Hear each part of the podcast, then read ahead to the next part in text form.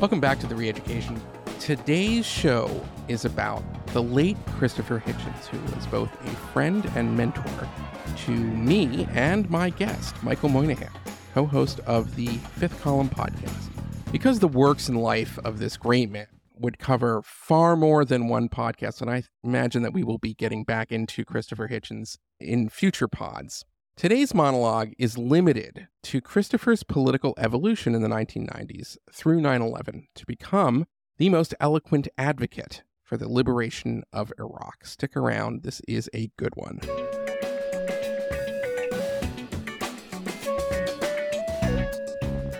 I've, I've, I've been on the Jon Stewart show, I've been on your show, I've seen you make about five George Bush IQ jokes per night.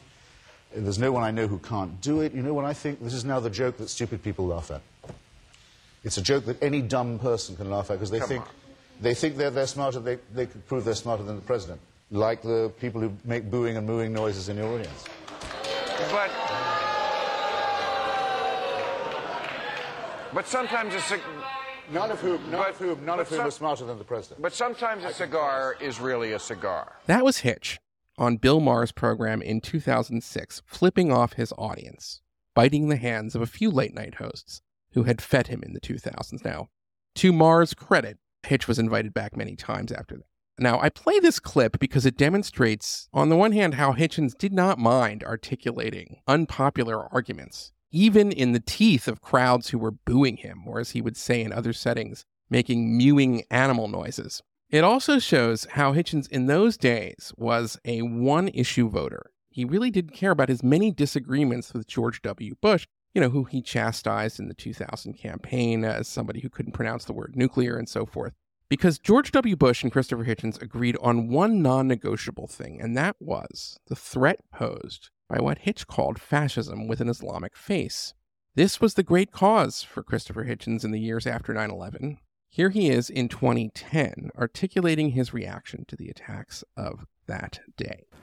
I, I realized I couldn't bear any argument that made the assumption that the United States had invited or let alone deserved this atrocity.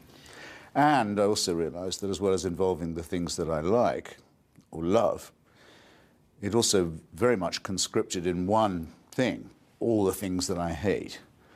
So, those things that Hitchens hated that became, as he said, conscripted in one event.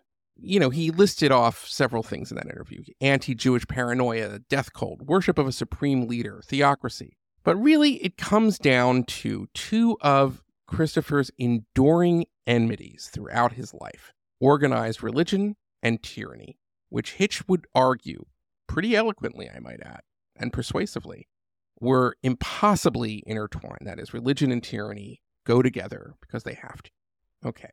Disagree in some ways, in a lot of ways with that, but that was Hitchens' main argument. So it's important here to stipulate that secularism, democracy, personal freedom, these are long-standing concerns for Christopher Hitchens. He opposed segments of the left that apologized for the fanatics that hunted his friend Salman Rushdie and eventually murdered his translators based on a fatwa from 1988 Hitchens, of course, offered Rushdie his spacious apartment in Washington as a place to hide out after that Iranian fatwa was issued. Listen to my episode on Iran's war on cultural freedom for more on this. So, with that in mind, it's wrong to say that Hitch had an epiphany on September 11th. Rather, it was the horror of that day that confirmed his earlier beliefs and led him to break with those on his own side that would not see the minions of jihad for the fascist empire builders that they were. And this is the meat of today's monologue. It is Christopher Hitchens' break with the left. So let's start with a little level setting. I will not devote much time in this monologue to Hitchens' withering critique of Bill and Hillary Clinton, in large part because Bill and Hillary Clinton are not really figures of the left. They were best known for their triangulation approach to governance. But anyway, Hitch's critiques began in 1992 during the campaign when he was disgusted to learn that Clinton had flown back to Arkansas to oversee the execution of a prisoner named Ricky Ray Rector. That is a man who had blown off his frontal cortex, literally self lobotomizing himself, and Hitch believed that this was not only cruel, but it was also pandering and cruel, and he never really forgave Bill Clinton for it. And this feud with the Clintons culminated, you could say, in his testimony against an ex friend, White House advisor Sidney Blumenthal, who himself had spread nasty stories about Monica Lewinsky during Clinton's impeachment ordeal. Hitch sort of blew the whistle on that as well. So, for more on this, read Christopher's short but lacerating book, No One Left to Lie to. Highly recommend it. Okay, so that's the sort of background in the 90s with the Clintons and Hitchens. I really want to focus, though, on Hitch's membership in what might be called the anti imperialist left. So, to demonstrate this, we have to go back to let's start with 1998. And, and this is the height of this drama over Lewinsky as Al Qaeda's forces were gathering against America. These are the remains of the El Shifa factory in Khartoum, targeted by cruise missiles, and where, according to the White House, deadly chemicals were made for use with nerve gas. But it's also where engineer Tom Carnaffin worked for four and a half years. The computers, I sorted the shipping of those out to them. Um, had meals in the factory, um, had tea in the factory, visited it with the people, with the Mahmoud family and with the managers from the factory, took photographs in the factory. There was never any restrictions in that sort of way. The Sudanese government have been quick to point out that among the rubble are ordinary medicine bottles. They claim this was just a children's pharmaceutical company and not a chemical weapons site. So that was a report from August 23rd, 1998, right after the bombing of the Al Shifa pharmaceutical factory outside of Khartoum. Even then, the official story was falling apart. Al Shifa was hit along with two targets in Afghanistan and Pakistan in what was known in the 1990s as cruise missile diplomacy. These three targets, allegedly affiliated with Al Qaeda, were destroyed in response to Al Qaeda's own simultaneous explosions of two U.S. embassies in Tanzania and Kenya that the Clinton administration claimed that Al Shifa was manufacturing VX gas and was in league with Al Qaeda. And this was, at least most of that was not true. It's unclear about the ownership of the factory and its ties to Osama bin Laden, but certainly there's little evidence to suggest they were manufacturing VX gas. And later on, US government pretty much admitted that. Anyway, one of the first journalists to call bullshit was Christopher Hitchens. He argued over the course of three columns in The Nation, or and also I think writing in Vanity Fair, that the strike on Al Shifa was because Clinton needed to look, quote, presidential, end quote, as Monica Lewinsky returned to Ken Starr's grand jury. Now, I love this bit from Hitchens' October 6th column in The Nation. I want to, quote, read this here. Quote, no bipartisan contrition is likely to be offered to the starving Sudanese, unmentioned on the prayer breakfast circuit. This is why I agree with those who say that we must put Monica behind us and stop our comic obsession with sex, or quote unquote sex, as the president's filthy minded and incompetent lawyers are still compelled for perjurious reasons to call it in their briefings. End of parentheses. It's not the cigars, stupid. It's the cruise missiles launched to cover the shame. End of quote. So Hitch wrote that for his Minority Report column, which he had at the Nation magazine for 20 years. And he would also, in this period, occasionally write for Covert Action Quarterly, which is the successor publication to Counter Spy, And that publication became infamous in the 1970s for disclosing the identities of CIA officers working overseas. The Quarterly ran a column called, quote, Naming Names, end quote, until 1982 when Congress passed the Intelligence Identities Protection Act that made this practice illegal, at least for, you know, to publish these identities. Anyway, both publications were founded by Philip Agee, a CIA turncoat who waged a political war against the CIA until he died in 2008 from a hospital bed in Havana, Cuba. Agee is the Phil in this clip that Hitch says he called in Hamburg. All right, uh, let's see. I want to increase the tempo of giving a little. Um, if what I've just said doesn't move you or stir you, how much would you give to see Barbara Bush in the dock? Or, okay, or any member of the Bush family. Um, I'm offering you Barbara. Um, I had to review her ghastly book the other day. You can always do something, you know, however small. I had to review this damn book for a stupid tabloid, reading through, and she said that Philip Agee had given away the name of an American agent in Athens who'd later been assassinated and was morally responsible for this man's murder. And the introduction says that George Bush read every word of the book to protect her from uh, having made any mistakes or committed any uh, errors of fact. So I thought, huh. I rang Phil in Hamburg. I said, I think you ought to sue her. Now, isn't that something? Anyway, Agee ended up winning that lawsuit. But it's less of a vindication than Hitch might make it seem. In 1998, it is true that Barbara Bush was compelled by this sort of settlement with Agee's lawyers to write him a letter acknowledging that Agee did not reveal the CIA station chief's name in his book Inside the Company. The paperback version of her memoir attributes the unmasking of Richard Welch to Counter Spy Magazine, a magazine that Agee helped found in 1975. Another interesting kind of footnote to all of this is that when Washington became obsessed with the story of who leaked Valerie Plame, a CIA officer's name, you know, in the aftermath of the Iraq War, and there was a long-standing investigation into Scooter Libby, who was the national security advisor to Dick Cheney. Hitch made the argument that the true left-wing position, based on his time writing for Counterintelligence Quarterly, was to oppose the idea that it's illegal to name CIA officers overseas. I Again, I could argue this maybe both ways. It depends on the context. But Agee did do a lot of unnecessary damage, I think, to the CIA in the middle of the Cold War.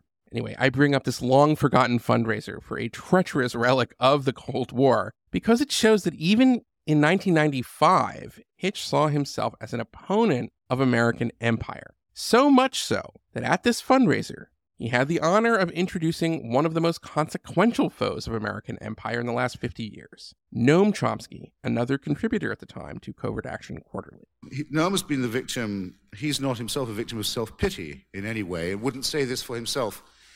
But I can tell you, as someone who's followed it, that he's been the victim of a really unprecedented campaign of calumny and defamation, and a parallel campaign to silence and exclude and marginalize his contributions. His books go unreviewed in the major outlets. His letters, often in, written in defense against appalling libels, are often unpublished or uh, published in a mutilated form. I think he's born under, born up under this with tremendous dignity and bearing and, and address. Now, again, that was 1995. The friendship between Noam Chomsky and Christopher Hitchens would not survive 9 11. So let's start with Chomsky. For my listeners who don't know, Chomsky began his intellectual life as a linguist and philosopher, and I'd say, at least in terms of linguistics, my sister, by the way, is a linguist. He revolutionized the field. And he really did kind of achieve, you know, rightful academic fame. And, you know, when he has his tenure at MIT in the 1960s, he begins to become something of a social critic. This is brought out in large part, I think, because of the Vietnam War. So here he is in 1969 on firing line with the great William F. Buckley, explaining that America after World War II had become a vast global empire. Don't forget that with the Second World War, America's imperial interests expanded enormously. I mean, prior to the Second World War, we were sort of a marginal imperialist power, except for the Monroe Doctrine. But since the Second World War, we became the world's major imperialist power. And Vietnam is simply one piece of an attempt to construct a very large integrated world system, of which Greece was another. Okay, so Chomsky has remained an opponent of American empire to this day. So it's not surprising that on September 12th, 2001, Chomsky's first public thoughts on the terror of that day was to compare it to past American crimes in the Third World. Quote, the September 11 attacks were a major atrocity. In terms of numbers of victims, they do not reach the level of many others. For example, Clinton's bombing of the Sudan with no credible pretext, destroying half its pharmaceutical supplies and probably killing tens of thousands of people. No one knows because the US blocked an inquiry at the UN and no one cares to pursue it. Not to speak of much worse cases, which easily come to mind. But that this was a horrendous crime is not in doubt. End quote. Okay, that was the first paragraph of a sort of quick, you know, thoughts on the September 11 attacks that Chomsky issued on September 12th. That quote was from Counterpunch, uh, an online magazine hmm. founded by another Hitchens ex friend, Alexander Cockburn. Okay, so I should say Chomsky in this piece that he writes kind of goes on to correctly predict, in my view, the ramifications of the 9 11 attacks on civil liberties. He notes that working people were the primary victims. That's, you know, not entirely true. And he worries for the fate of the Palestinians. And he ends his brief column with a plea to understand why the perpetrators did what they did. And I quote as to how to react, we have a choice.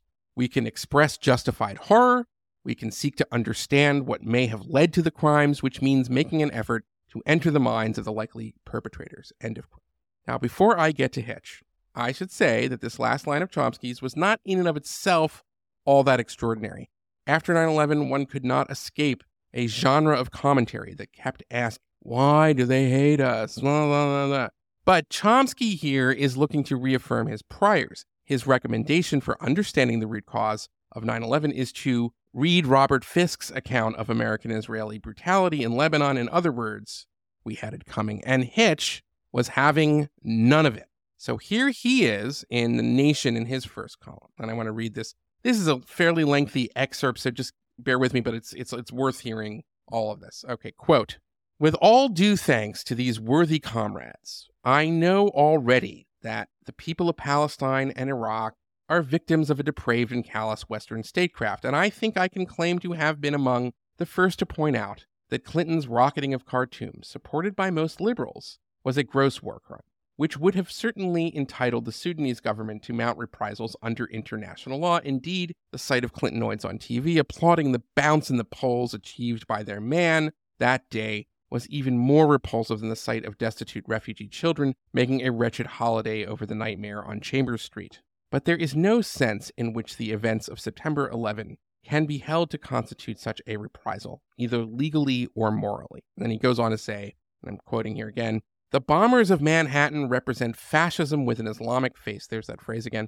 And there's no point in any euphemism about it. What they abominate about the West, to put it in a phrase, is not what Western liberals don't like and can't defend about their own system, but what they do like about it and must defend. Its emancipated women, its scientific inquiry, its separation of religion from the state. Loose talk about chickens coming home to roost is the moral equivalent of the hateful garbage emitted by Falwell and Robertson, and exhibits about the exame intellectual content. Indiscriminate murder is not a judgment, even obliquely, on the victims or their way of life or ours. Any decent and mm. concerned reader of this magazine could have been on those planes or in one of those buildings. Yes, even the Pentagon. End of quote. Okay, so Hitch and Chomsky would go back and forth for a few more rounds. I will spare all of the details, but leave it at this line a Hitchens rejoinder, which gets at his larger problem with the anti imperialist left, and that's why I'm quoting it here. All right. If there is now an international intervention, whether intelligent and humane or brutal and stupid against the Taliban, some people will take to the streets or at least mount some candle in the wind or strawberry fields peace vigil. They did not take to the streets or even go moist and musical when the administration supported the Taliban, but that was surely just as much an intervention. An intervention, moreover, that could not even pretend to be humane or democratic. I had the same concern about those who did not object when the United States safeguarded Milosevic, but did protest when it finally turned against him. Am I supposed not to notice that these two groups of anti interventionists are in fact the same people? End of quote.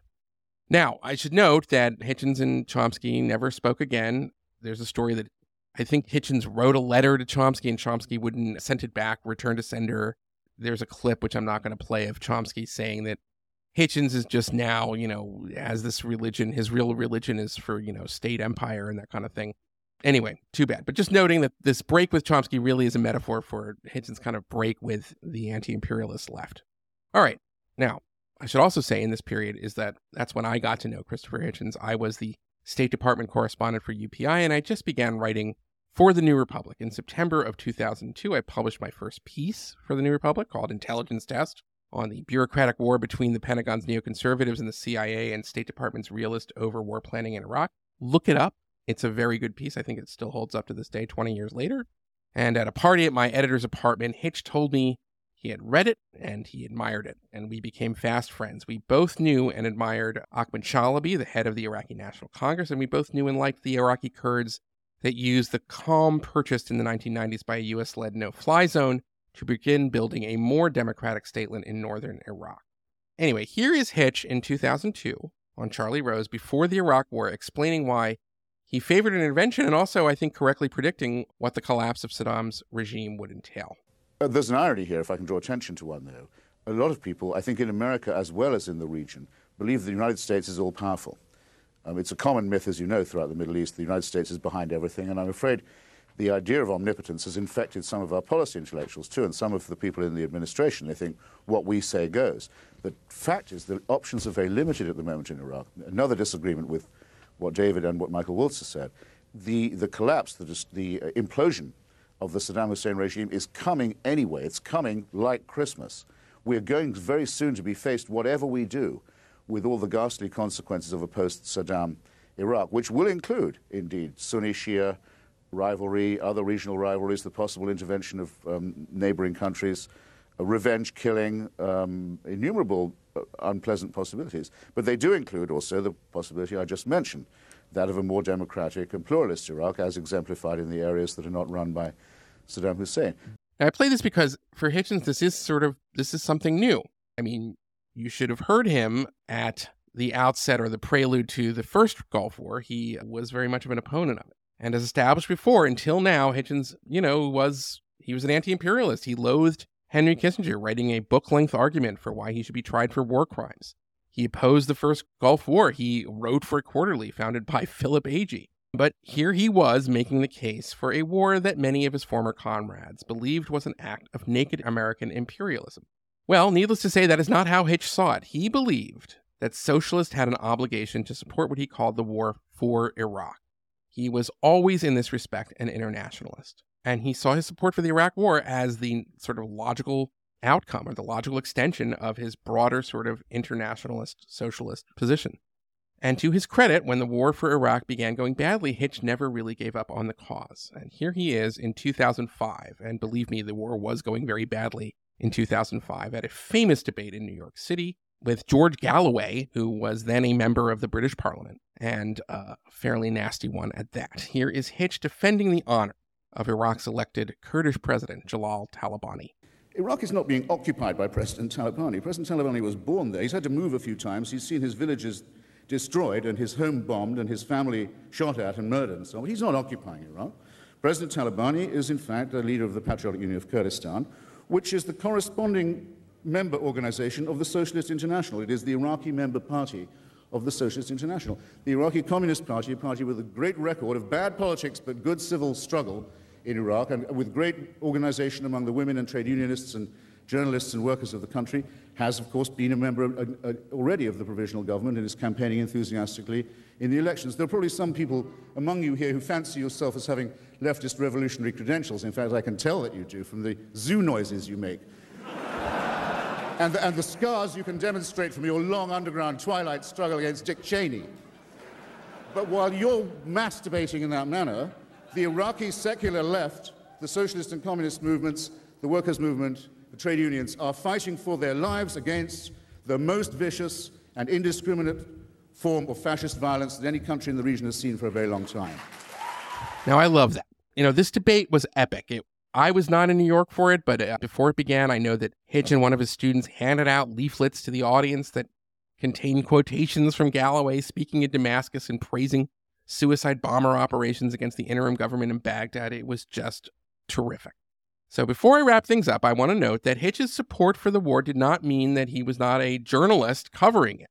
He never became an apologist. He wrote very critically about the failures to rebuild Iraq's power grid. He chastised the military and the administration for the treatment of prisoners at Abu Ghraib, and he opposed torture, famously subjecting himself to waterboarding for a Vanity Fair story in 2008, which in turn sort of got Eric Holder, who became the attorney general for Barack Obama, to begin thinking about waterboarding and wanting to sort of look into it as when he became attorney general. So it's an interesting kind of circle there. All right.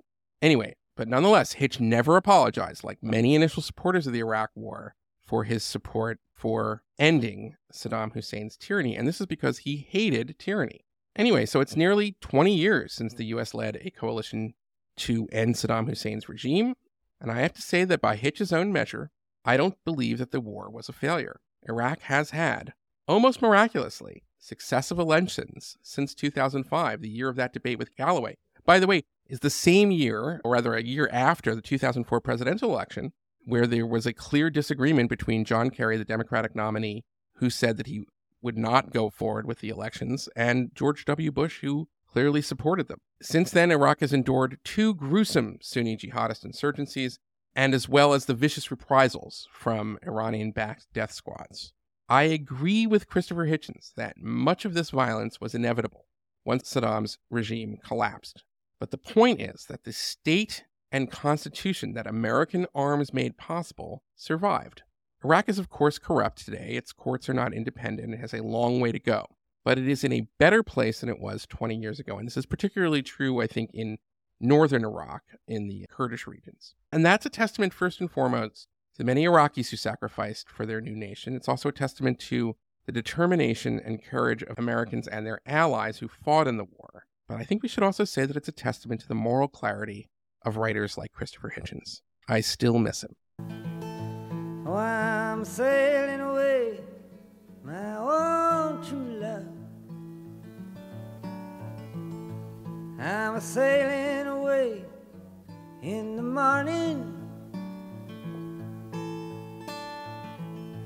Is there something I can send you from across the sea? From the place that I'll be landing. No, there's nothing you can send me, my own true love. There's nothing I'm wishing to be owning. Just to carry yourself back to me unspoiled. From across that lonesome ocean. Ah,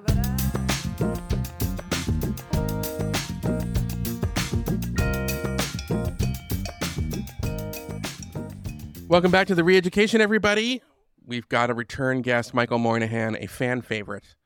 And the topic today is Christopher Hitchens. And I want to just set this up because both Christopher and I had the great privilege of having a kind of friendship mentorship with Christopher Hitchens in during the last decade of his life with myself in the 2002 2003 period. And I think with Michael Moynihan, we would say in those last years that Christopher had with us. So that is why I have him on today to talk about the great man, the legacy. We often quote him on the show, but I want to have a conversation about what he was like and what it was like to know him. So thank you so much for coming on, Michael. Thank you, Eli. Am I the first repeat guest? No, Would I be the? you, well, Ah, Ari God. Lamb is a repeat guest. We also had an Andy McCarthy as a repeat. But you're, you know, what right, you're in the really, if you think about it, because you were in one of the In my mind, I'm the first. in the pilot, you were with me. so Yes, the I was first an- I- three-time guest. So there you go. That is right. When this becomes the biggest show to ever be broadcast on the internet, the DVDs or whatever the future version of that will be will have the pilot. Yeah. And it will be me. And we were talking about God knows what. I don't even remember. But um, yeah, it was something. I mean, I showed up today and said, Eli, what are we Yeah, talking exactly. about? Yeah, Because there I feel that it's just like most of the conversations we have on the phone. It's always- it's always very good. everybody.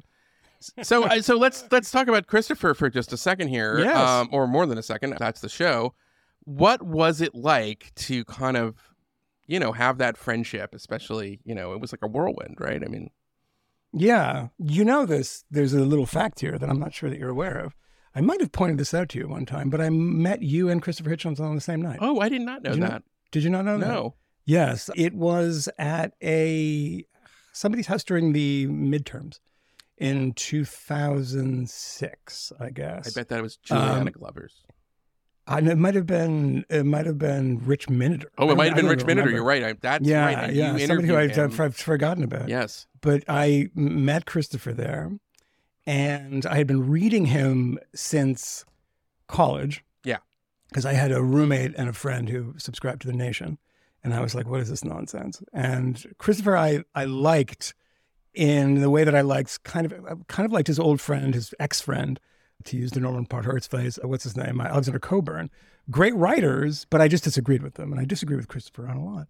But when I met him that evening, I was, it was the only time. I mean, look, we are writers. We meet a lot of people that we grew up reading. We meet a lot of people whose books we've read and have a lot of respect for. Chris was the first one I ever met where I was actually kind of taken aback. Yeah. I walked in and I said, "Oh my God!" I've been living. I was living in Sweden at the time, and I came to D.C. and that was me being pulled back to the United States at that point. And it was an interesting time too because Iraq and the Iraq War was making living in Sweden very difficult. Primarily because if you wrote about it from any perspective other than the accepted Swedish one, which would be kind of a extreme left wing perspective, and being American too is rather difficult too because you were asked to to explain every action of the American government. Then you then I come back to the to the U.S. and I meet Christopher Hitchens. I met and I met you outside on the deck That's right. that evening, and I believe I got stoned with you. Is that okay to say now? It's That fine. you're I mean, you're self-employed. Well, you know, who, You're it's- self-employed. It's, fine. It's everybody. it's yeah. it is what it is. It is it's, what it it's is. basically legal everywhere. Pretty much. And at that point, it was not. You were you were probably a felon at that point. But uh, I met you. I met you that evening. I met Christopher that evening, and I was kind of blown away by it. And I emailed him when I got back to Sweden many months later, and he remembered, and remembered and cited something that I'd said to him. And I'd asked him if I could republish something of his in Swedish. Could I translate it and republish it in Swedish? And he said, "Of course, go ahead." And that was the kind of first interactions that I had with him. And I thought the whole thing was so fantastic. I can't believe this is the one of my favorite writers. Somebody who had changed my mind on so many things. That's right. Not that write- writers in change your mind. I mean, writers inform the way you think about things over time, right? I've read the, the accumulation of things that I've read about, say, the Cold War. I can go back and say, you know, Robert Conquest kind of really informed the way. Well, Robert, Robert, it's funny. We should linger on Robert Conquest Yes. because that guy is a huge influence on Hitchens. huge. They were very close friends. They disagreed on a lot of things, and you know, Conkers, as he was as he was called by by that crew, lived until he was almost hundred, and lived down the street from from where Christopher's in laws lived in in Atherton in Palo Alto, in Right. California. And- so, yeah, he was a part of that universe. know, And the, but I, what I was going to say is that the there was I forget the name. It was think the, the sort of coalition against bullshit. It was the the the lunch group, the lunch group, right? Yes. And the idea was Kings, Kingsley Amis, right and yeah, yeah, and it was the and it was the idea was that like it was it was really kind of carrying on if you want to sort of say the thread of Orwell which was like it's we are we are just for calling out the truth and we're against Yeah. the spin from wherever it comes and that is I think and also being kind of an asshole for the sake of being an Sure, asshole. that I mean, too. that's also important. That's a big these part. guys. because I mean, remember around the, the time, and this is the thing about Christopher. When you have somebody who's like a polymath in the way that Christopher was, that these kind of things are not linear. We're going to jump around a little bit. I have to just say that because you can't help but do that with all these things. and we should just say really quickly for the for the listener Robert Conquest is the kind of great historian of the Soviet the Union dean of Sovietologists. Yeah. But that group of people, keep in mind that Kingsley Amis, to, to the asshole point and just being difficult, he, I think it was, it grew out of those conversations at lunch, went and wrote something for the Daily Telegraph defending the Vietnam War, which was an unpopular position at the time, not taken by, by many people. not taken by Hitchens who hated the but- Oh my God, War. no, no, no, no, no. That was radicalizing for him. Right. But this gets to like the first theme I want to talk about, which is it goes back to that kind of often overrated quote from Orwell. Is that the most the striking thing is to say it's to see what's right in front of your nose. In front of your nose, yeah. but there is something to that if you write for a living, that it's very easy to get caught into the old habits of your old arguments and to not see Sure. what is right in front of you or to not or to you know because it's inconvenient to say some certain things and that was really one of hitch's one of his many great gifts was his ability to kind of in the moment call bullshit and to just tell you what is true that in a way that everybody can grasp it and also to reassess the things that you've you've gotten wrong. And yes. I think that that one of the best interviews, and I recommend people listen to because I've never seen a lion tamed like this, but is uh, Jeremy Paxman, the famous BBC interviewer who's notorious for being tough and being hard and you know tearing people apart. And you see Christopher turn him into this kind of little pussycat, and he's smiling the whole time. Every time there's this fantastic you know, phrasing or locution. He just, you see Paxman cuts to him being beaming. But there's a moment in it when he asks him, do you ever regret any of the targets that you, you, t-? And, and of course it always gets to Mother Teresa. yeah And of course, Christopher's thing is, you know, no, I, I oftentimes don't, I I regret not going hard enough. And then I regret things that I didn't take. And that's actually really important to go, go it's very fun for people to say, do you go back and look at these, uh, you know, ideas that you had, decisions that you made, causes that you supported and say I was wrong about them. But it's very important also to go back and say these are the ones I ignored maybe for ideological reasons. And he goes back in that interview and says that I really should have gone harder on Robert Mugabe and ZANU PF in South Africa because he says, and this is the phrase which is very overused these days, is I was desperate to see the end of white supremacy in South Africa, which he was. And the same thing is true in what was Rhodesia and became Zimbabwe. And that is a really interesting thing. Like, you know, you see this in his memoir too, of going back and looking. And I, I've said this, I don't think I've ever said this publicly, but I asked him one time about Israel Palestine because it was an issue that I, I think we probably disagreed on more than any other, though we didn't talk about it very much.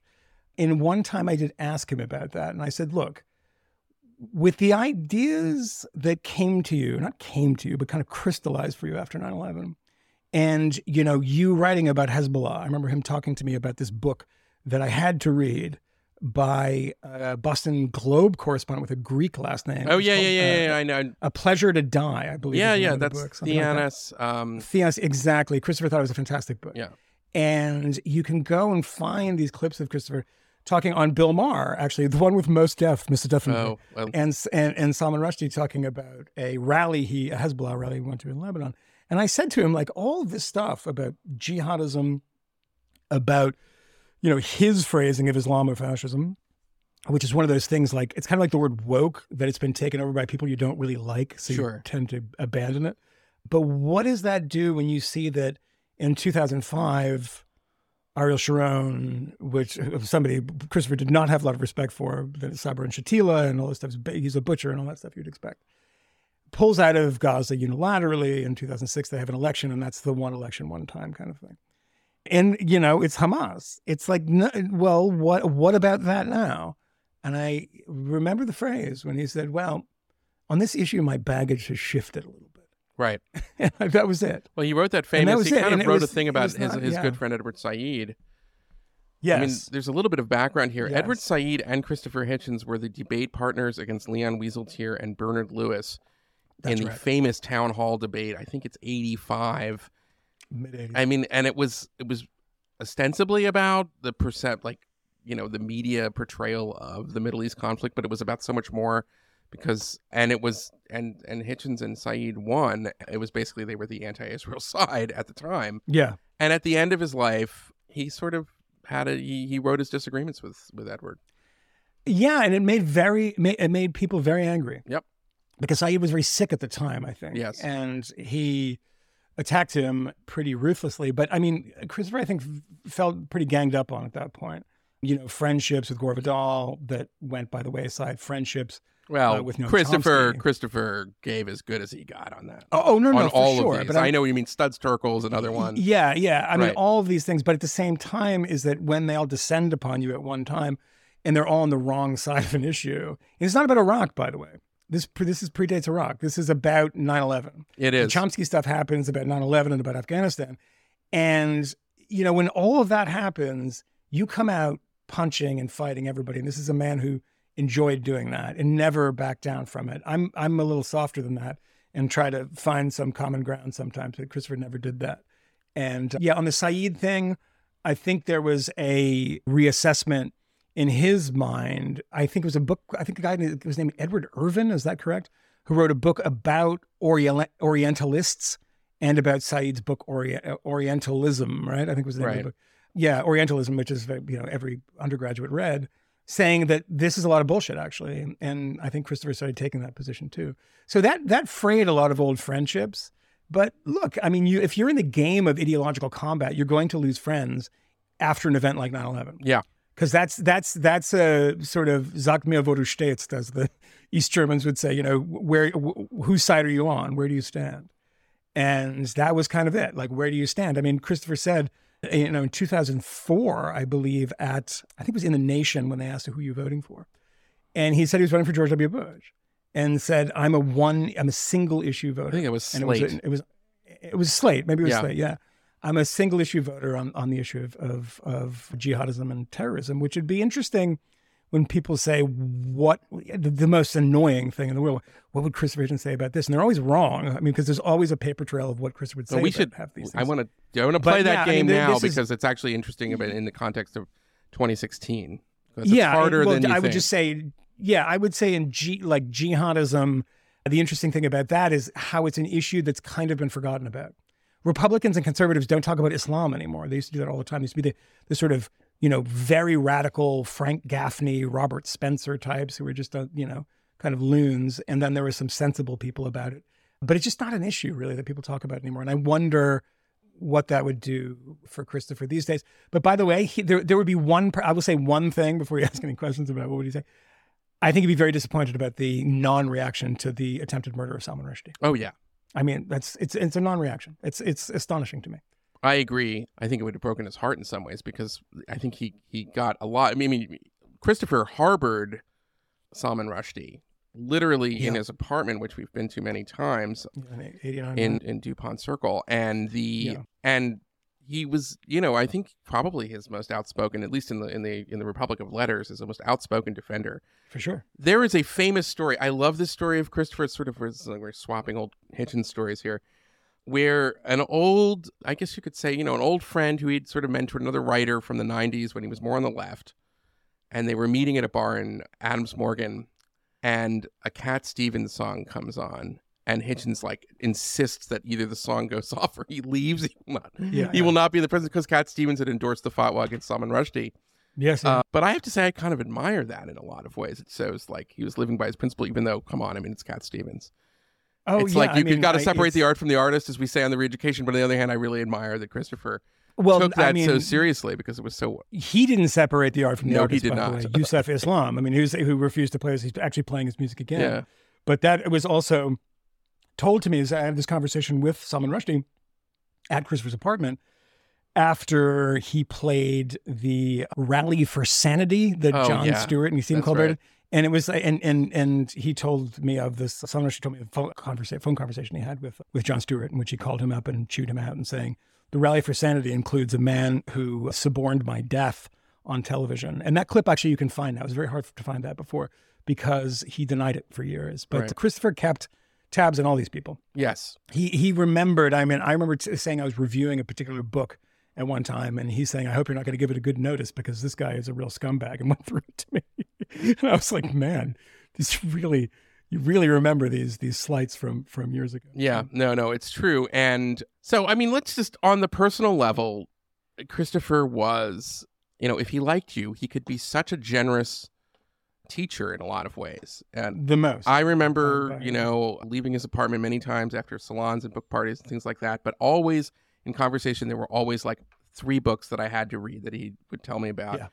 And it was, and then, then to sort of just be in his world because he knew all of these amazing people. So Sure. I remember, you know, right around the time, like right before and right after the Iraq war, he was in pretty well with the Bush White House.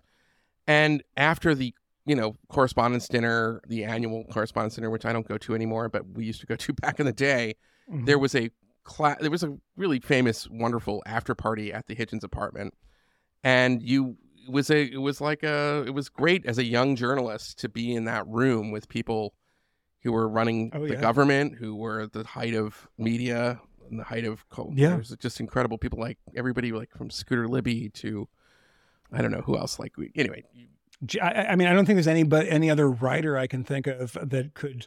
Uh, Christopher Buckley was another one who was often there. Yeah, well, could introduce you to Paul Wolfowitz and James Franco on the same yeah, night. right. That's that's what I'm talking. Exactly. That's the Yeah, yeah. that's I think I met Tom Cruise. I met uh, I met Sean yeah. Penn with with with Christopher Yeah, in San. Francisco once, and and Gavin Newsom, literally the same Yeah. night.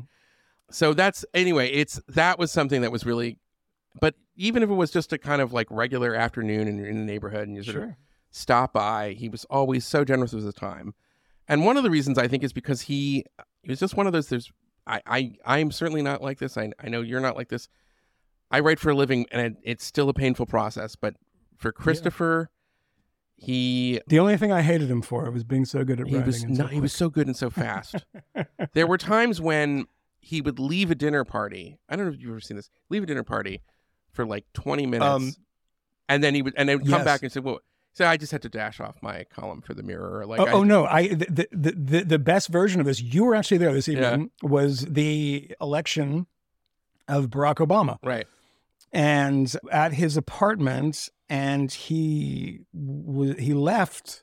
It was the first night he had got he got back together with Peter, his brother, and you had left. He had left to go do a BBC television hit. Came back, drank about seventeen scotches. We were watching this. That was the time when when Joe Biden walked on stage and Christopher muttered to himself, oh, "Here comes the great commuter," and and then walked uh. and then walked out. And then went and wrote it wrote a a, a, a column, I believe, for a British tabloid, not the Daily. It wasn't the Sun. It was The the, Mirror. other one, the, the Daily Mirror. yeah. The Daily the- Mirror. He wrote, a, for wrote Mirror, a column in about 15 minutes for the Daily Mirror, and I was like, that was. I envied that. But the thing about Christopher is he, he would write for anyone. Oh yeah. He would, you know, the Weekly Standard asked him to write. He'd write for the Weekly Standard. If any, any you know, you know, some, some sort of Marxist publication him if the if the price was right, he'd write for it. So, but yeah, I mean, the generosity of Christopher is the reason that he looms so large. And look, I've known a lot of writers. Yeah. I've known a lot of people that I respect. I've known a lot of people who have kind of changed the way that I view the world in subtle ways. There is nothing even close to the relationship that I had and the respect that I desperately wanted from Christopher Hitchens. And when he died, which is absolutely stunning to think it was 11 years I ago. I know, and it was that's why I wanted to do it now because we just missed the anniversary of 20, it's the December absolutely- 15th. Yeah. Yeah, absolutely stunning. That that actually ruined me. I mean, I had a really hard time. It was I had a really really hard yeah. time.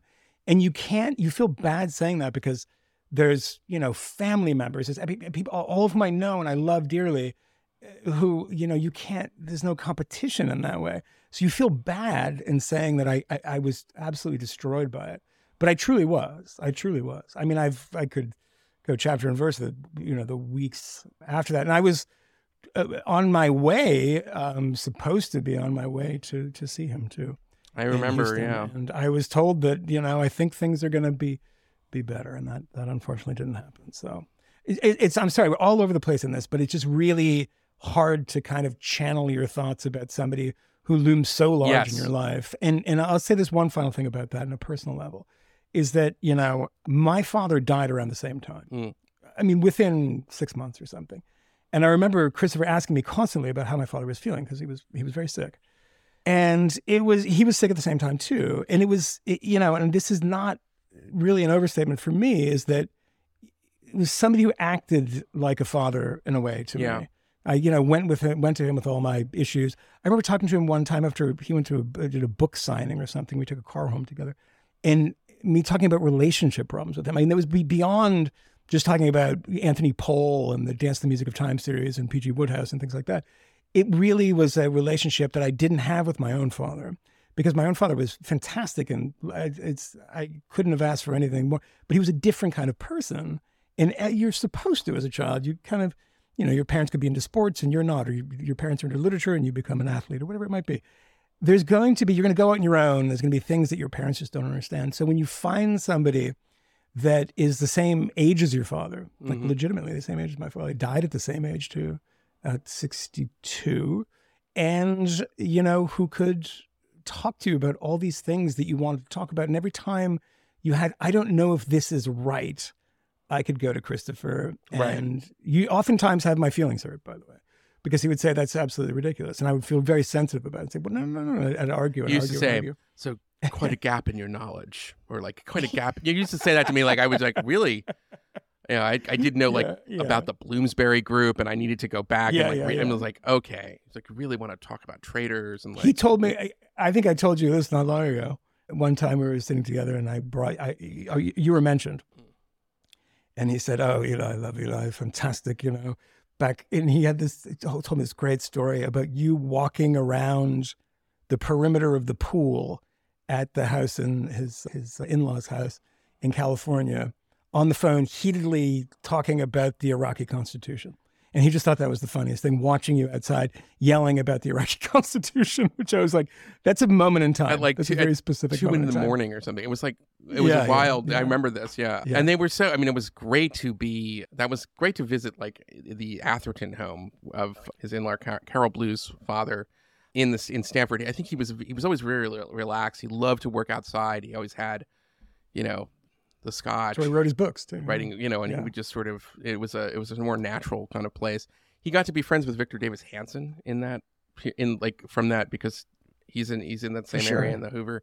Well, he was in uh, the Hoover Fellow, Right. Hoover Institution Fellow, and I don't know if he was one that recommended me. I did the the Hoover. I might have been actually, and I said to him, they give you a, a, a cash kind of honorarium, and I said, "What do I have to do for this?" When he told me about it, what do I have to do? I have to produce something. I'll never forget this. He said, "He said, darling, it's like finding money in the street. you just don't have to do anything." And he was like a, a forever fellow of the Hoover Institution. Yeah, that's right. I I, I did that um, same yeah. thing that you did that that for journalist thing, and it was so media media fellow, media yeah, fellow. It was yeah. like what and what a great anyway. Yeah. Nice area and everything. I want to talk a little bit about a couple things with Hitchens. I love the story of how he is with Kurdish fighters after the first Gulf War. And he is, this is when he's still very much a man of the left. And he's spending all this time with Kurds. And he thinks that George H.W. Bush is a villain. Yes. And the Kurds are like, no, actually, he's a hero. And they explain why. Yes. And that, I think, is the beginning of his turn to the 100%. right. Do you want to talk a little bit about that? Like, because it's interesting. In the 90s yeah, is I- like I- when really we see everybody thinks it's Iraq War. It's not. It's act- it Yeah. starts in the 90s. He never. It is the Iraq War. It's the first Iraq War. It's the first Iraq War, right? It's not the Yeah. exactly. Yeah, It's, not the second first one. Iraq War, and then I think it's like he. I mean, the other part of this is that he really, I think he was right. He hated the Clintons. He Yeah. thought they were both like these just cretins, and I recommend reading "No One Left to Lie to," which is his book on the Clintons, which is just a little book, but it's devastating. here's a- something I was thinking about the other day. These Twitter file things Yeah. come out, and there's one that Lee Fang does about the military-industrial complex, and you know the the, the FBI and the CIA and all these people trying to intervene in Twitter.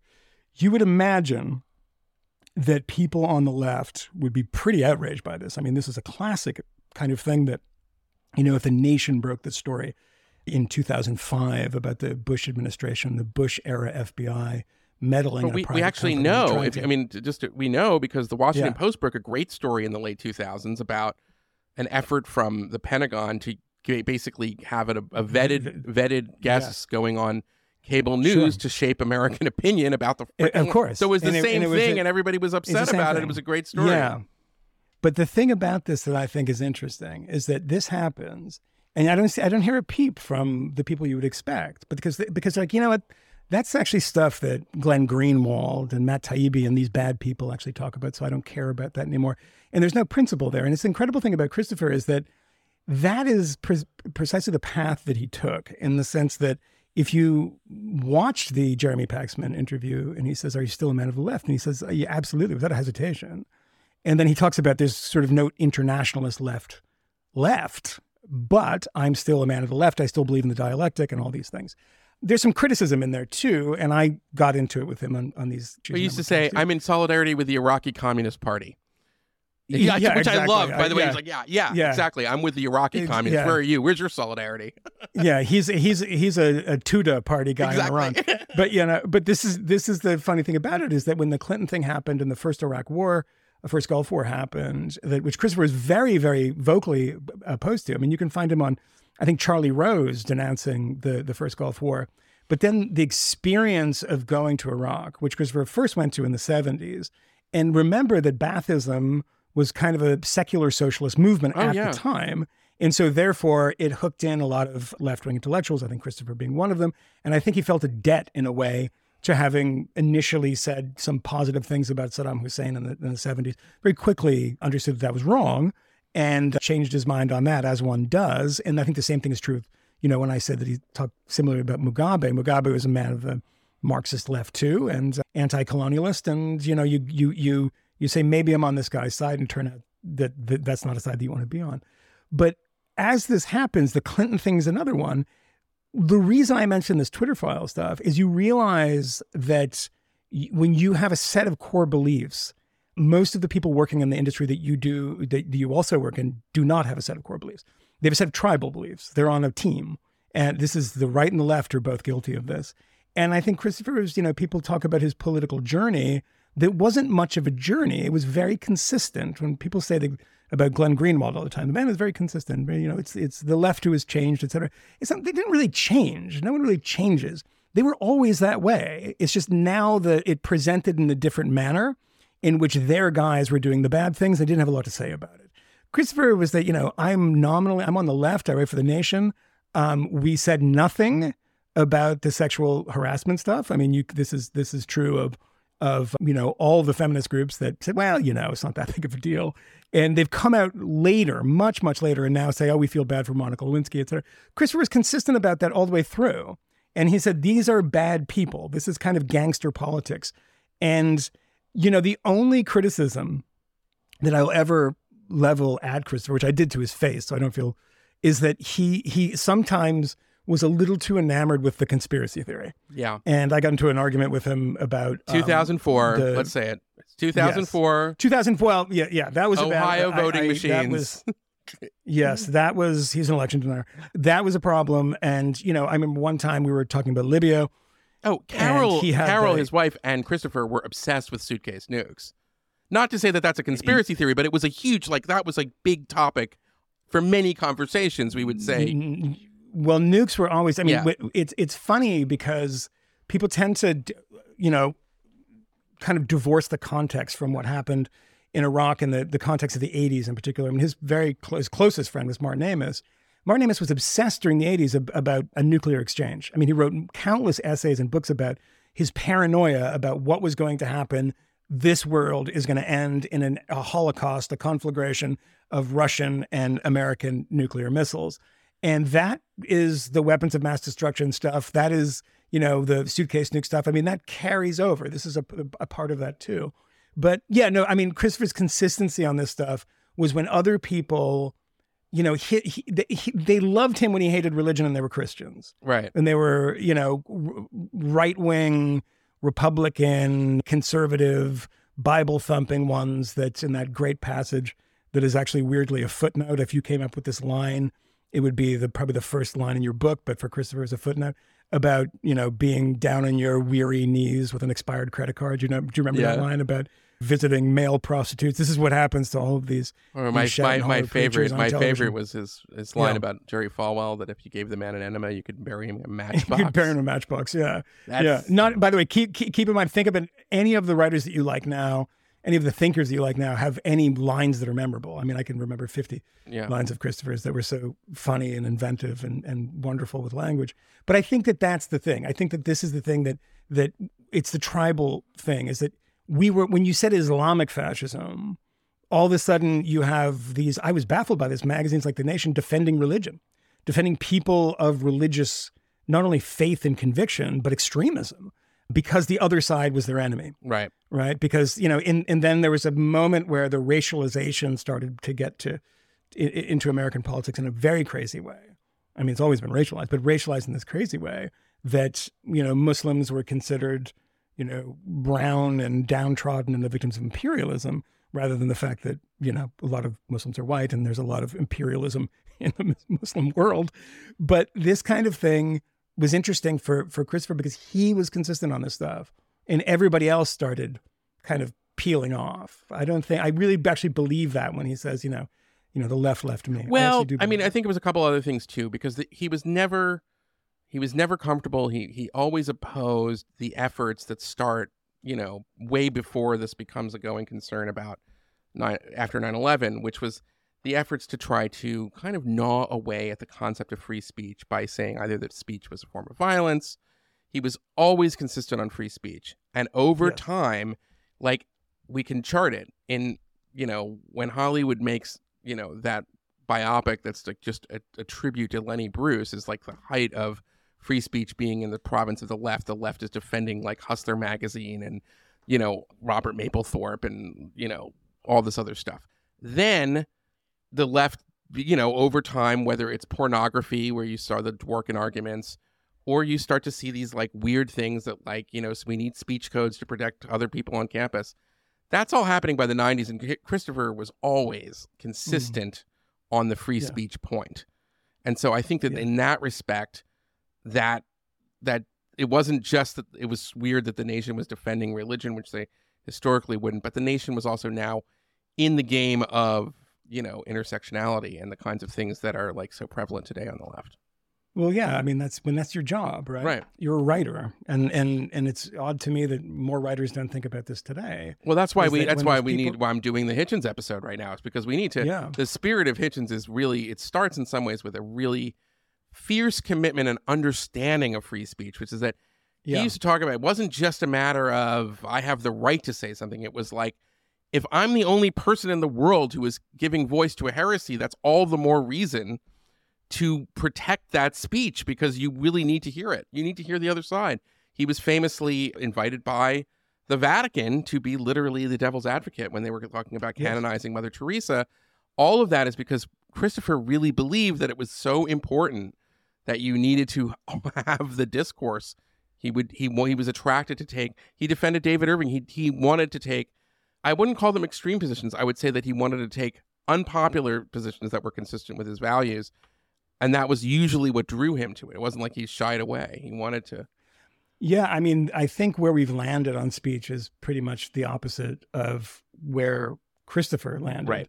In the sense that, you know, access to bad information has now been smuggled through this idea of mis or disinformation that it must be suppressed because otherwise the plebs will actually know about it. And sorry, I'm getting a little static from my phone. You know, we have to suppress this because otherwise the plebs will know about it. And we can't have that, can we? We need to to, you know, prevent Alex Jones from being on on YouTube or Trump being on Twitter. I don't think this is something that Christopher would line up Foursquare behind and say this is misinformation, disinformation. Because you mentioned the David Irving thing. that was a huge hit to his credibility, wrongly. I mean, because he was attacked. I mean, he was accused, and I think he sued actually Henry Kissinger on this, of being a Holocaust denier because he defended the right of David Irving to publish his book on Goebbels, which was purchased by St. Martin's Press. They knew David Irving's background because the, I think it was Gordon Craig or one of these great historians of the Third Reich who said he's not only a, a fascist historian, but he's a great historian of fascism. And that's become less and less true over time. I mean, David Irving's gone really around the bend and become, you know, obsessed with with anti-Semitism and being just a Jew hater, basically. Yeah. But he had a relationship with people that allowed him to ferret out documents that nobody else had. Christopher understood that. And if you went to a certain shelf in his apartment that had the Irving book, had every other book on, on the Holocaust and on the Third Reich, and then a few Holocaust denial books that were there. Because Christopher, when being accused of this, wanted to understand what these people were all about. And he read them and thought they were nonsense. But the access to that information, if we try to curtail that, lest people, you know, become Nazis or become Holocaust deniers, because you hold everybody in incredibly low esteem and imagine that they can't actually process information on their own. We see how that works out. We see how it works out in Germany, where, you know, Mein Kampf has been banned since 1946 and they have a Nazi problem and they always have.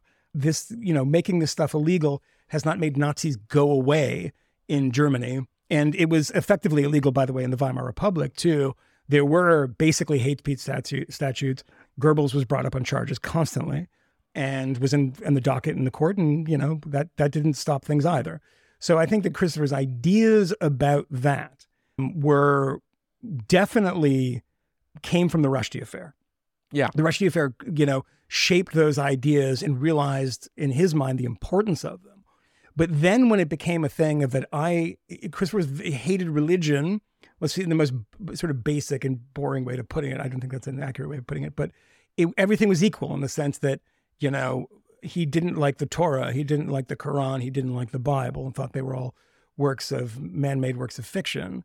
And to say one of those things became problematic. Just well, one. I mean, I, I, I should say I have my criticisms of him. I I think that his sure critique of religion, God is not great, which is a great book. Everybody should read. Mm-hmm. But he also doesn't approve. Which Rushdie said was one word too long, the title. God is not. Yeah. I love it. yeah. That the there was a kind of I guess you'd say I don't think he he appreciates because my parents both were religious that you know I know people in my life who are very religious who not very but like who appreciate religion that you can have you know paradox in your mind that you don't have to be a like kind of holy book literalist and I think that was a hmm. big flaw of the book, which is that he he his appre- he he only could understand religion through the lens of somebody who knew the books as well as he did because he read it all, but then also had to take them literally because it and it was like, well, there's a lot of people who have a different relationship with it, and they they are in religion for reasons that are not necessarily rational or mm-hmm. empirical. Mm-hmm. I always found that people focused on the wrong thing when you put them in this kind of group of the, yeah. the four horsemen right, of Richard Dawkins, Daniel Dennett, Sam Harris, and, Christopher, which is proving the existence or non existence of God versus, I think, what Christopher was more interested in, which was proving the kind of malignant influence of people who believed in God. And, you know, the famous joke, which I always thought was hilarious, not a joke, but it's a story where Christopher was talking to who was like uh, Dennis Prager, I believe. Oh yeah. And and and he said to him, Christopher, if you're Oh, walking I love this say. in a park at, at night and it's dark out and there's someone close following behind you, would you prefer to find out that person was religious or that they were not religious? And Christopher was like, depends on what religion. Very funny. Uh, but, you know, that idea, like, I mean, in, you know, those final years of his life, and he's asked about this constantly because you talk about God and you talk about religious belief and you're dying and people are going to confront you with that all the time. Well, what are you not going to be the foxhole atheist? Or what about Pascal's wager? Which, you know, he always had a great a great response to if, you know, Pascal's wager being that, you know, why not just Right. Go to the side of God because, you know, what can you lose? I mean, Christopher's response is the right one is that if if God is all knowing and all seeing, I think he knows that you're splitting the difference Yeah. here. I think he knows that you're trying to sneak one by the goalie. But no, I think that that, that uh, uh, you know he did say things like, "Look," and and in that interview with Paxman, which I've list, I listened to not too long ago, it came up in my in my YouTube feed, where he says, "You know, I, I don't, I don't, I have seen no evidence for this, but you know, I'm not scared of death because I'll be no more, and if I am, I like surprises." And that's right, right? I mean, you know, I mm. like surprises. Maybe maybe that would happen. But as far as I know, and everything that's available to me, there's no evidence. But it was more the fanaticism that that stoked religious people Yeah. into conflict and into death cults and into you know it deciding decisions of politics and in life and overwhelming the rational part of your brain. That's I think what offended Well, him. but, but. I don't have a problem with that. My problem is that I don't think that Hitch- Hitchens could um, envision or allow for the fact that there are plenty of people who consider themselves religious and got a lot out of being in a religion and religious ritual that weren't by no means fanatics and could Oh, for sure, understand for that. sure. And he, and he debated those people too. And I just met somebody yeah. recently, a rabbi who debated him, and we spent the better part of a dinner trading stories about about Christopher and him almost I wouldn't say teary eyed, but but really emotional about how much he missed him. Oh, yeah. And this is a, a man who's a conservative conservative rabbi. And you, like I, I it wasn't never treated with disrespect in the sense of that's how people view Dawkins. That's why Dawkins is kind of hated and kind of considered a bit of an asshole about it, whereas Christopher was not for sure. well, the thing about Christopher was he was such his mind was so vast that he he really did read and understand the critical texts. So he Mhm. could debate religious people on their own kind of home turf. And there's very few seculars who I think have that. no capability. Do you know that's that's true? That to to I I I never once had a conversation with him about religion. Oh, Not one. I did. Not a single time. Oh, I, am sure. I, mean, you. I you- told him. I said, I, I don't know. You know, I have a problem with what you say about the, Yeah, yeah, I about mean, he was- God or whatever. Even though I myself am fairly agnostic and I'm very secular, he goes, "Oh, so you, so you have a problem with what I say about the Lord?" And he goes, and I say, "Yes." And he says, "Well, Mm-hmm. then you're a serf," which I love. Anyway, uh, yeah, no, I mean, I never had those conversations because for me, the interest was to debate, debate of conversations. I mean, a few of them developed into late night drinking debates. One in particular on Lenin and John or uh, Vladimir? the excuses he made for Lenin. Yeah, yeah. I mean, pr- probably at some point both. But Vladimir, I mean, we, you know, I'd, I'd prefer to have conversations with him about Dylan, yeah. which was always fun. Well, I mean, Dylan was there his was favorite, So yeah. much. He Yeah, there was so much. I mean, yes, I think it was Boots of Spanish Leather. was his favorite. Yes, Played at his, and yeah, he was so happy when memorial. a pristine recording of it. I remember. I want to end on. I mean, we shouldn't speculate because he's obviously not here. But you hear a lot about what would Christopher have done in 2016. What would he have Yeah. done in 2016? And I do not think he would have supported Trump, but I also don't think he would have supported Hillary Clinton. Oh my God, no! he no, hated no, he no. hated Hillary Clinton. He hated the people around Hillary Yes. Clinton. He had a famous Yeah. falling out with Sidney Blumenthal, who he was happy to testify in front of Congress about how he was blackening the name of Monica Lewinsky in the 1990s. He played a sort of bit role in that scandal, if you remember. And I don't know. I think he would have come down to this position of being a neither Trumper. I think he he would have had equal contempt for both parties in that election. Yeah, I mean, it depends on those intervening years. Yeah. What you know, the foreign policy ideas. I mean, Christopher was an internationalist, a liberal internationalist. He cared about foreign conflict more than I mean. I talked to him, you know, a couple times about sort of like welfare policy or something, where he he said a very funny line to me that uh, that Walmart has done more for community organizing than Barack Obama, um, which was a funny joke. But yeah, that stuff didn't really interest him as much. So you would have to look at at what happened in Libya, particularly Syria, because I remember at the beginning, I remember him saying to me at the beginning of the of the Arab Spring that this is happening in the wrong country. That was his concern. He wanted to spread to the countries that really needed it more than a place like Tunisia. I mean, he was talking about places like Syria, and then look what happens in Syria. But that would have been the interesting thing because that, of course, you know, informs everything after. There's remember that Christopher supported George W. Bush twice and constantly made fun of George W. Bush for the way he spoke, Right. uh, for the way he thought about things. And he was like, this is the vehicle to which that one takes to, to this end. And that end being, in his mind, the liberation of Iraq and the end of Saddam Hussein. So that, you know, you, you hit your wagon there. But, you know, to, to drown in cliches, you hit your wagon there. The one, the one thing that I think that he could not countenance, and he made fun of Trump in the past, is that you look at the piece that he wrote right not long before he died, but a year or two before he died about the Tea Party. And that's really where you understand how he would think about these people. I don't think that you know he would Chris would be able to go and write something generous about a Mike Flynn revival tent meeting, Right. you know, which is all snake handling nonsense. Well, he would have loved then- Mike Flynn when he was the you know uh, running intelligence for the U.S. military and disrupting terror networks. Sure. In fact, Yeah, yeah, of I'm- course. I mean, I wouldn't be surprised. Probably he maybe knew Mike Flynn in those years when he was honing America's you know deadly drone strikes and and Mhm. SEAL teams to go after terror kingpins. But the Mike Flynn that has emerged, particularly you know during the Trump years when he was you know after he was investigated unfairly in my view, and now what he is now is an election denier and kind of aligning himself with a lot of just Real deplorable people, stuff yeah. he would not have liked that for sure. No.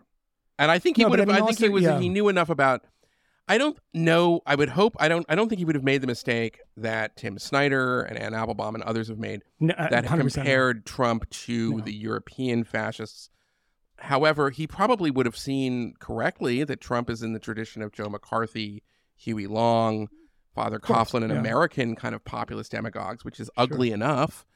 And I think he would have opposed that on principle. I think he probably would have sniffed it early with Trump. Yeah. And yeah, I mean, I, I, I think he would have also yeah. had no tolerance for what the Democrats have become in resistance to Trump. Of course. Yeah. Yeah. I, and I think that you you can only do this stuff in this kind of speculation and make it worthwhile in any way by referring to things that he has Yes. previously I written. I think that I think that the piece that he wrote of the Tea Party is pretty instructive, and I recommend that people go back and read it. It was in Vanity Fair, I think in 2010, and that really. So there's two things I would say about this. That's number one.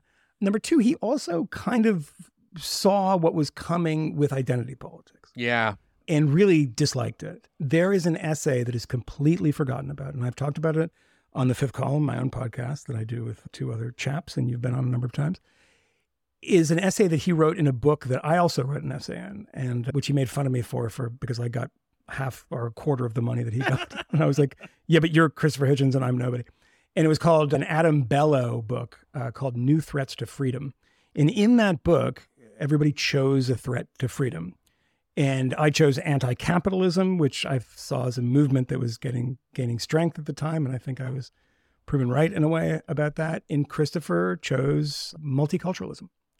The idea, the this kind of ideology of multiculturalism, completely forgotten about it, and no one has ever collected it. I don't think anyone's ever referenced it. I don't even think it's online, but you can find it. And that was the stuff. And I remember him also saying, you know, anybody who introduces their question after you've given a speech in a question and answer period of saying, as a, you know, something, something, he's, you know, he said, stop listening, just turn it off. It's, it's not going to be worthwhile. So that stuff in one hand is, is what you kind of know just because of, you know, his prescience and that and seeing all that stuff happen. It's very interesting to go back and, and look at that stuff. But I- he was not, he's not, uh, you know, was never somebody who cared about intellectual fashion or would bow to that. Whereas I think his closest friend, Martin Amis, who Christopher, you know, would make jokes about to me about his politics, has done. you know, he gave an interview to the New York Times Magazine, and he's like, said something like, "What are you reading now?" I'm like, you know, Ibram X. Kendi or Oh, something. That's not something Christopher would ever do. I that just this just doesn't strike me. But as far as like, you know, one of the things that was dominant in one of the reasons that people think, and I think they're right about this, that Bill Kristol, that, you know, Ann Applebaum, you mentioned, a lot of the never Trumpers, a lot of the Weekly Standard types became never Trumpers was because of the foreign policy stuff. And I think Christopher would have been similar in that, that the foreign policy stuff, the the offense is not so much the knuckle dragging way of political presentation, which is what you get for Trump Hmm. from Trump, because he's he's you know backwards and you know he could accept that as you saw with George W. Bush, with to a certain um, to a certain degree. It's more than anything the fact that a lack of intellectual curiosity about the world, which allows you just to say we need to retreat from it and have no influence in it. I mean, I think Christopher somebody believed in American exceptionalism. He said very famously he thought he was born in the wrong country. And now would be you were born in the wrong gender, but Christopher was born in the wrong country. He was he was an, an Anglo American first. He very happily, very excitedly became an American citizen. And the ceremony that was that was Michael Chertoff that did it for him, the head of Hom- Homeland Security at the time, and you know somebody who you know really believed in American exceptionalism and liberal internationalism, and it becomes I think he'd be somebody that would be that would be on Biden's side right now when it came to Ukraine. I, just think that that is I think very I think he would clearly be on Biden's side when it came to Ukraine, but I think he would Yeah. be horrified by the efforts of congressional Democrats like Adam Schiff to pressure social media companies to Yeah, yeah, censor course. more and more misinformation. I think he would see right through that. Or like the Yeah, Biden administration is not something the yeah. Biden administration's I can't imagine that disinformation coming- coming out of governance board. He would have Yeah. had a field day just puncturing that. And I think he would have been horrified about what became of Russiagate. I think he probably would have, because you're right, he did have a little bit of a weakness at times for conspiracy theories. He probably would have been very, very persuaded by some of the smoke, as I think all of us were in 2016, you know, who Yeah, I follow was, it. I was at one point, yeah. certainly at times, but then to like learn that it was, you know, a Clinton dirty trick confirming another prior of his, you know what I mean? It would be, Yeah. I would love to, I, I miss him for so many reasons, but one of the reasons is because I think that there are a lot of these tensions that would have made Yeah. it made him such a joy to read. In you know, we, we miss him. for sure. I will say one final thing on this is that is that the one thing that motivates me, and I know this to be true. There's no way I can prove it, but I know it to be true. Is that the word misinformation would make Christopher Hitchens' skin crawl? Oh my god, it would be like Primarily Islamophobic. the- like he hated Islamophobic, and he would yes, yes. and he would because the purpose of what we do as journalists is to counter bad information with good information. That's our job. It's not to prevent the information from coming out in the first place. It's to give it that sunlight and then to disinfect it with our own ideas yeah. and with our own writing. He would have hated that. I almost, I'm loath to ask, but is there anybody right now who comes close to Hitchens in hmm. terms of the breadth of knowledge, the the style, the talent? I don't think there is. Mm, no, not no, I don't think so. no, not even close. I can't even. I mean, let, always remember that Christopher's one of his biggest strengths was that he was one was fluid, readable, convincing, enjoyable literary critics. Yes. that existed in in my lifetime and you know contemporaneous with me reading about stuff like this and that's why the atlantic hired him was not to write about iraq and you know and north korea and iran which i'm sure he did probably on uh, before them at one point but it was mostly literary criticism and his interest of course was in mostly british a little bit of american but mostly british literature which he had an unbelievable knowledge of and could quote things. I mean, ask him to quote Philip Larkin poems and he can do them top to bottom. Yeah. And without even without even blinking after seven drinks. So that was always deeply impressive. I, I can't I can't think of anyone. Well, No the fact that he was that you have somebody who was a world class and one of the great literary critics, critics of his era, but also one of the great news columnists, and also somebody who wrote penetrating books that will endure. Whether it's God is not great, Yes. his memoir is fantastic. I love letters to a Oh, young fantastic. young contrarian, and also somebody who wrote really important essays that were like you know he he wrote he wrote the the great essay before the reprint of Thomas Paine's Common Sense Sure. He sure. wrote "Civilization is Discontents," the opening essay. I mean, there's a lot of that that we kind of it's it's hard to kind of get your head around how prolific he was and how I mean, I have a Rebecca West book that he wrote the oh, introduction Oh, wow. to. The Yeah. Falcon, the, the the one about the Balkans, and you know, you find this stuff here and there, and it's like a the a prolific prolific writer, and everything was pretty good. I mean, it's kind of like I, I- I'll say that he's kind of like the Beatles in the sense that of of there's anything that you think the Beatles is mediocre is still better than most anybody else recording at the period. It's like it's not for them. It's okay, but there's nothing that you say, oh, I can't listen to that. I mean, there's maybe one song or two. I don't like Savoy Truffle, but beyond that, I think it's I think Really? it's all pretty. Yeah, yeah, it's terrible. trans tangerine, Um, Montelimar. Yeah, no, it's it's it's, it's everything about the '60s that sucks in one song. But you know, he had that uh, ability to to make everything thing and funny and and readable, and that is the thing. It's like when you. I thought about this the other day when I was listening to this a, Be- a Beatles thing. When I was listening to the reissue of Revolver that has all these B sides on it that that Giles Martin did. There is a version of Rain Oh, the Beatles song "Rain," which is never on a record. It was not not on any of the records. It was a single, and kind of forgotten B side to If I- paperback I- writer, if I'm not mistaken. Yes, it's B side to paper. It's a B side of a single that's also not on a record. And I was thinking about that and saying, "Good, if I ever wrote that song, I would be done. That would be it. That'd be the best song. I, I would be like, I'd be happy." But to to, to them, to McCartney, it's, it's a B side of a song that's not on a record that will never be really listened to by anyone. And that is what I get from reading Christopher, is the fact that the best lines are sometimes, you know, lurking in footnotes, like the one I mentioned about Yeah. the the the credit card and the weary knees, and it's look that one up on H twenty two. But if I had that, that'd be be the front of front of the piece because there's a man a man of just insane talents as a writer, as a thinker, as a conversationalist, and more than anything as a debater. Oh, You don't want to go up against him. we should just really briefly say, and I'll probably put this in the intro. Go look up Mhm. his debate with George Galloway in the height of the Iraq War controversy. Yes.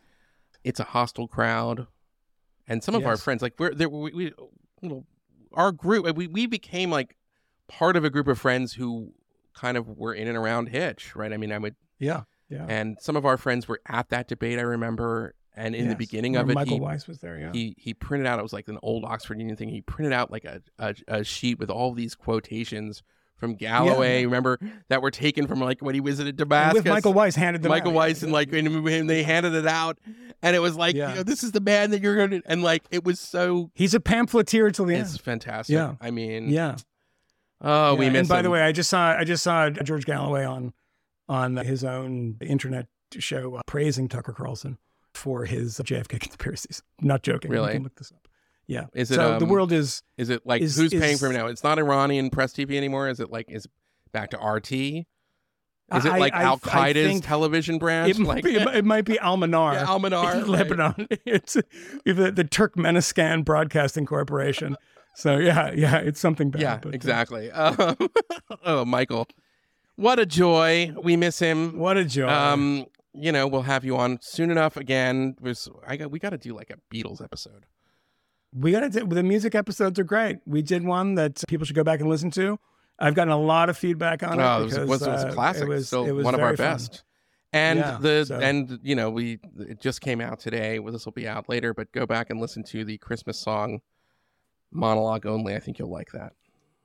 Oh wow, I'm I'm looking forward to that. I always listen to Elon. I appreciate it. I always listen to the fifth column. All right, thanks again, Michael. Right, this was great. Great. Right, Talk to you soon. soon.